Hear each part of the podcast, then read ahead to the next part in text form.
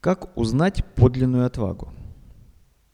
Хотя одни люди говорят об инстинктивной храбрости, а другие об обдуманной храбрости, мы, следуя за Платоном, считаем, что если это противопоставление и выражено столь четко, то только потому, что человек не сумел еще навести порядок в себе самом.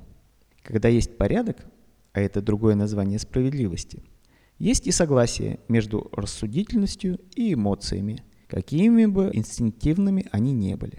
Если преобладает инстинкт, храбрость превращается в безрассудство.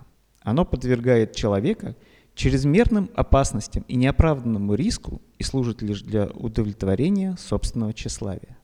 В таких случаях результатом чаще всего бывает поражение, а не победа.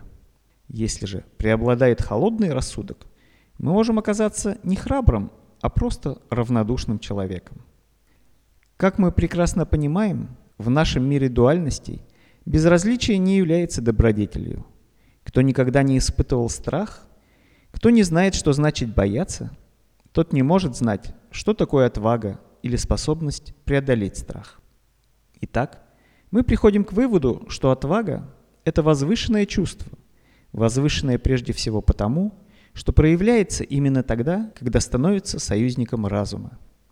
Когда храбрость, платоническая ярость, просыпается под влиянием инстинктов, она, по сути, является не столько храбростью, сколько силой разнузданного, безрассудного инстинкта.